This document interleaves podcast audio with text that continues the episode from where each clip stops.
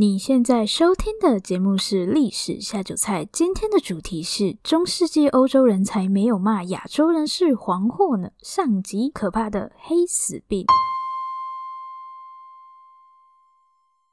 Hello， 欢迎来到历史下酒菜，今天是我们的第十一期节目。首先先来阅读一则 Apple Podcast 上的留言，这位听众叫做迷迭香儿，谢谢迷迭香儿的留言。迷迭香儿说别具一格的历史讲述、嗯、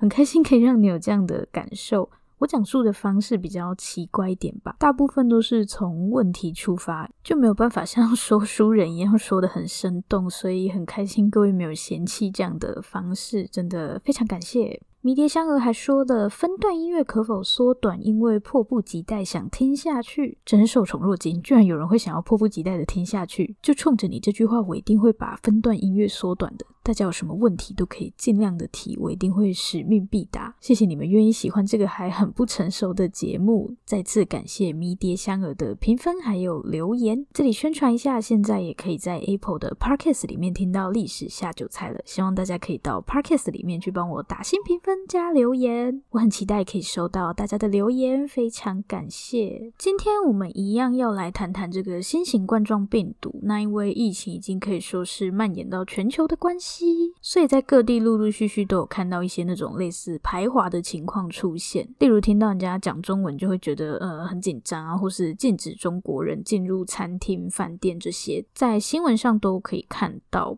不过呢，目前看起来并没有到很激烈，就是有抗议啊，或是普遍的暴力行为，只是大家好像就是会对中国人或是华人亚裔比较有疑虑这样。但是呢，因为我是一个不出门的人，所以关于这个话题我也就只能谈到这边啦。在这波排华的情绪中，我观察到一个很有趣的现象，有一份法国报纸用黄祸来形容这次新型冠状病毒的疫情。不知道大家有没有听过黄祸这个词，如果我们简单的去网络上查一下，可能就会看到资料说这个词一开始是用来形容十三世纪的蒙古西征，就是蒙古帝国他们一路向欧洲那边去扩张的过程，同时他们也把病毒毒带进了欧洲，造成我相信大家一定都有听过的黑死病。总之他们就是把欧洲搞得乌烟瘴气，所以就有黄祸这么一说。我们也看到有些西方报纸使用这个词来报道这次的新型冠状病毒，但是事实真的是这样吗？真的是因为蒙古人把黑死病带到了欧洲，所以亚洲人才被说成是黄祸吗？好，下面我们就马上开始今天的节目。今天的主题是中世纪欧洲人才没有骂亚洲人是黄祸呢，上集可怕的黑死病。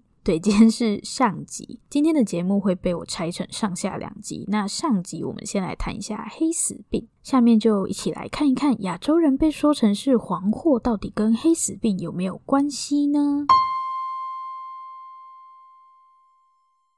最近因为新型冠状病毒的关系，过去很多人类历史上发生过的重大瘟疫也重新受到了大家的关注，包含我在上一期节目中提到的西班牙流感，还有我们今天要讲的黑死病。快速的介绍一下黑死病是什么呢？简单来说，黑死病是一场发生在欧洲的严重瘟疫，它的时间从西元十四世纪一路延续到十八世纪，时间非常的长，将近四五百年的时间。其实就是欧洲各国陆续都有大小不一的疫情在爆发，直到十八世纪才完全消失在欧洲。据说造成了七千五百万人的死亡，这大概就是一个对黑死病的简单介绍。刚刚我们有提到说黑死病是蒙古人带进来的，那这又是怎么一回事呢？在伯切修的著作《十日谈》中，一开始就提到说这场瘟疫最初发生在东方，后来很不幸的也传到了西方来。《十日谈》是一本在十四世纪中期出版的小说，为什么要提到这本小说呢？因为它正是以黑死病作为背景。当时因为疫情相当严重，所以就有七女三男，一共十个人，为了躲避疫情就跑到郊外山上的一个别墅里面去躲起来。那因为躲在里面很无聊嘛，所以大家就决定轮流一天讲一个故事来打发时间。虽然它是一本小说，但是呢，因为作者伯切丘本身就是生活在黑死病肆虐的时代，所以他对于黑死病的描述还是很有参考价值的。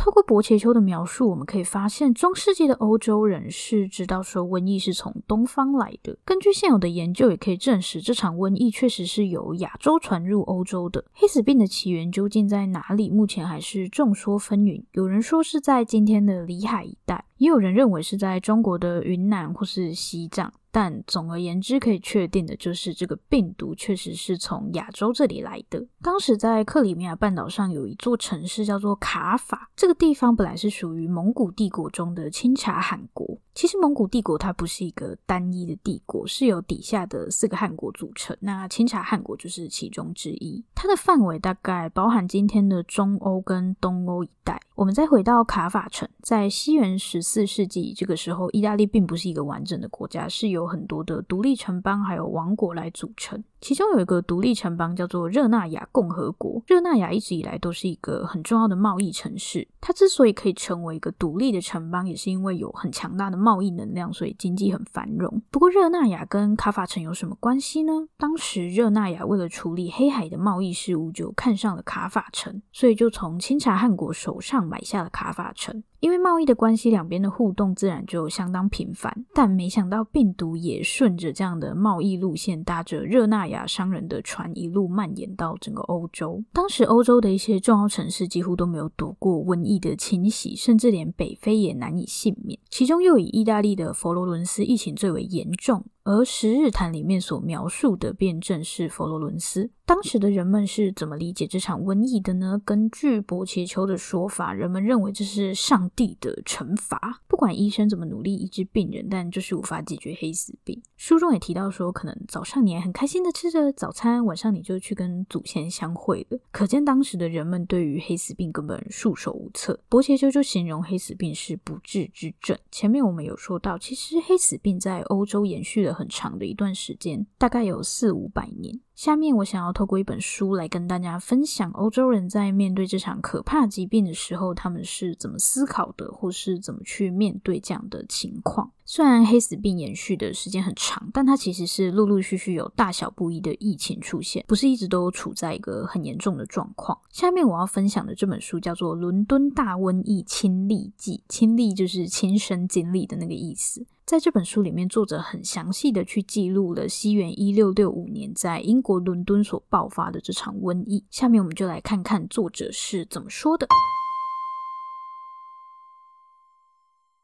那这场瘟疫是怎么开始的呢？作者说，一开始他们有听到好像在荷兰又出现了瘟疫，但大家也没特别在意。直到一六六四年底，伦敦的一户民宅中死了两个人，大家才发现呃，瘟疫已经进入了伦敦。一开始大家都很有警觉性，因为在这两个人死掉后，又传出说有一个人死于瘟疫。不过接下来好几个礼拜都没有听说过有人死于瘟疫，大家也就渐渐的松懈。但后来大家慢慢开始发现事情好像有点不对劲，因为怎么各地区教堂埋葬的人数都比以前多。平常教会每周公布的埋葬人数大概就是两百到三百人，但最近几个礼拜那个人数怎么一直在增加，甚至一度暴增到将近五百人。大家就开始怀疑那些增加的死亡人数是不是跟瘟疫有关。在接下来的时间里，埋葬人数就一直反反复复的，有时候上升，有时候下降，搞得大家的心情也都上上下下的。过了一段时间后，大家发现死亡的人数有所下降，虽然死亡的人数还是比平常要多，但大部分都不是因为瘟疫，大家也就逐渐放下心来。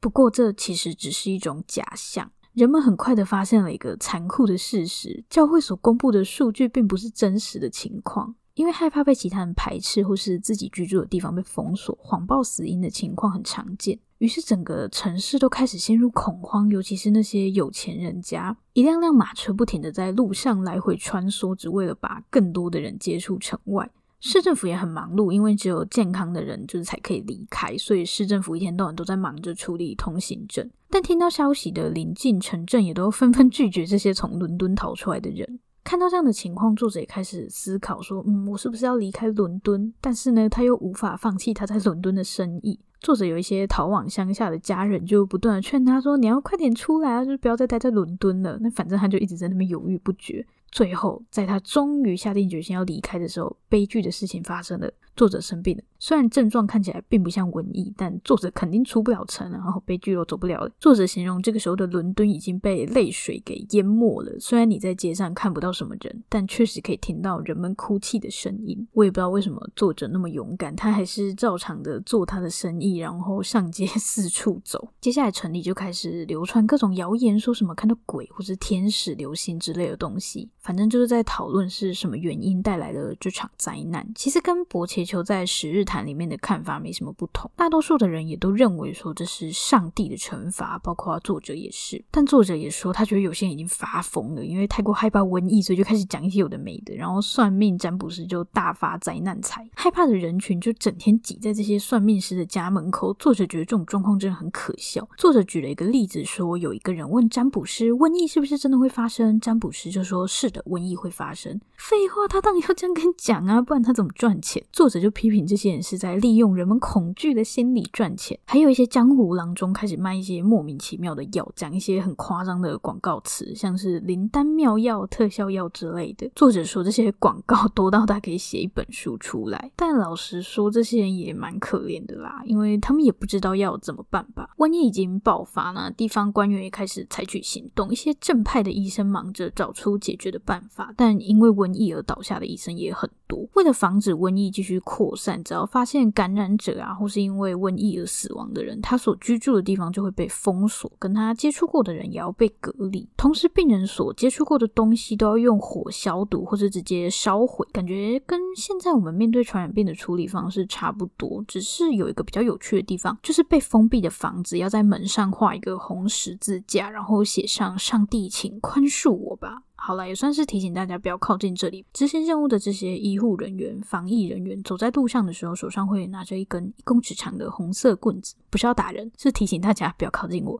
然后有人想靠近的话就用棍子扁他。好，开玩笑的。人们对于这种隔离政策其实是很排斥的，他们常在房子里面就大吼大叫，或是千方百计的想要逃出去。因为每一栋被封锁的房子都会派人看守，所以被隔离的这些人往往会利用支开看守人啊，或是偷藏钥匙的方式来借机逃走。有一次有一户人家半夜就传出很凄惨的哭声，看守人就问说呃，怎么了吗？里面的人就说有人死了，需要运尸车，所以看守人就跑去找运尸车来。结果等看守人回来后，就发现整间房子都空了，除了一个已经染病死掉的女人，其他人全都逃跑了。后来政府就只好把门改成从外面锁起来，不然想要逃跑的人实在是太多了。我觉得那些看守的人一定很无奈。隔离的时间越长，人们的行为也变得越来越暴力。作者说在这场灾难中至少有二十位看守人被杀害。为了要逃走，人们不但欺骗这些看守人，甚至是杀害他们。书里面就有写到有一户人家用火药把看守人炸伤，导致看守人严重烧伤。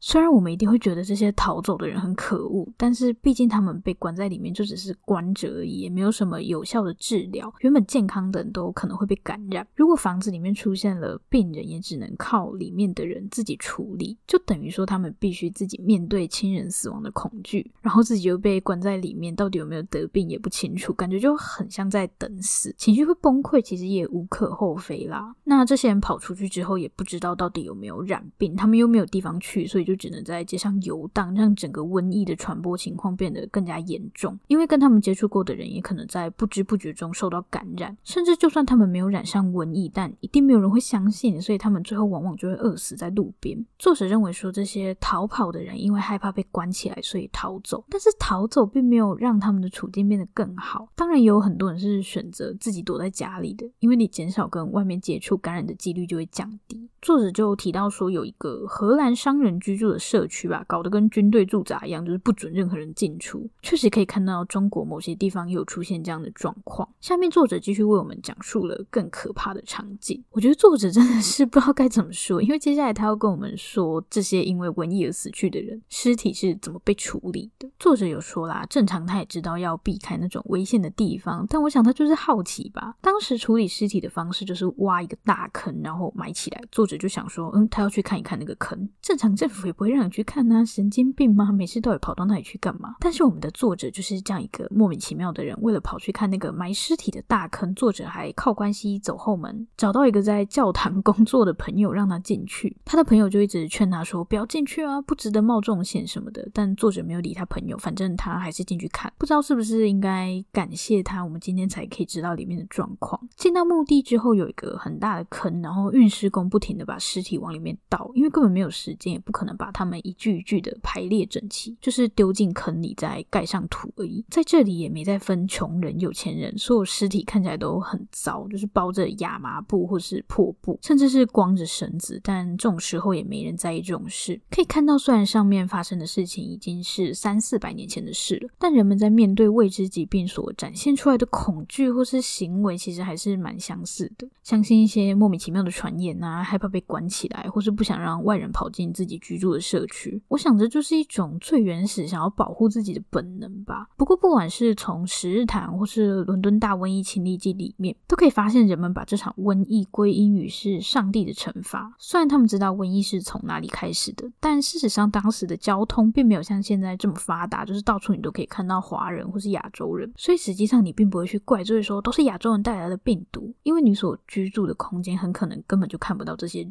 反而是犹太人被指控为是黑死病的凶手。那为什么我们今天会认为是因为黑死病西方人才把亚洲人说成是黄祸的？如果西方人说亚洲人是黄祸，其实跟黑死病没关系，那黄祸这个词又是怎么来的？今天的重点整理，今天没有重点整理，只有下集预告。这个主题被我分成了上下两集，不要骂我。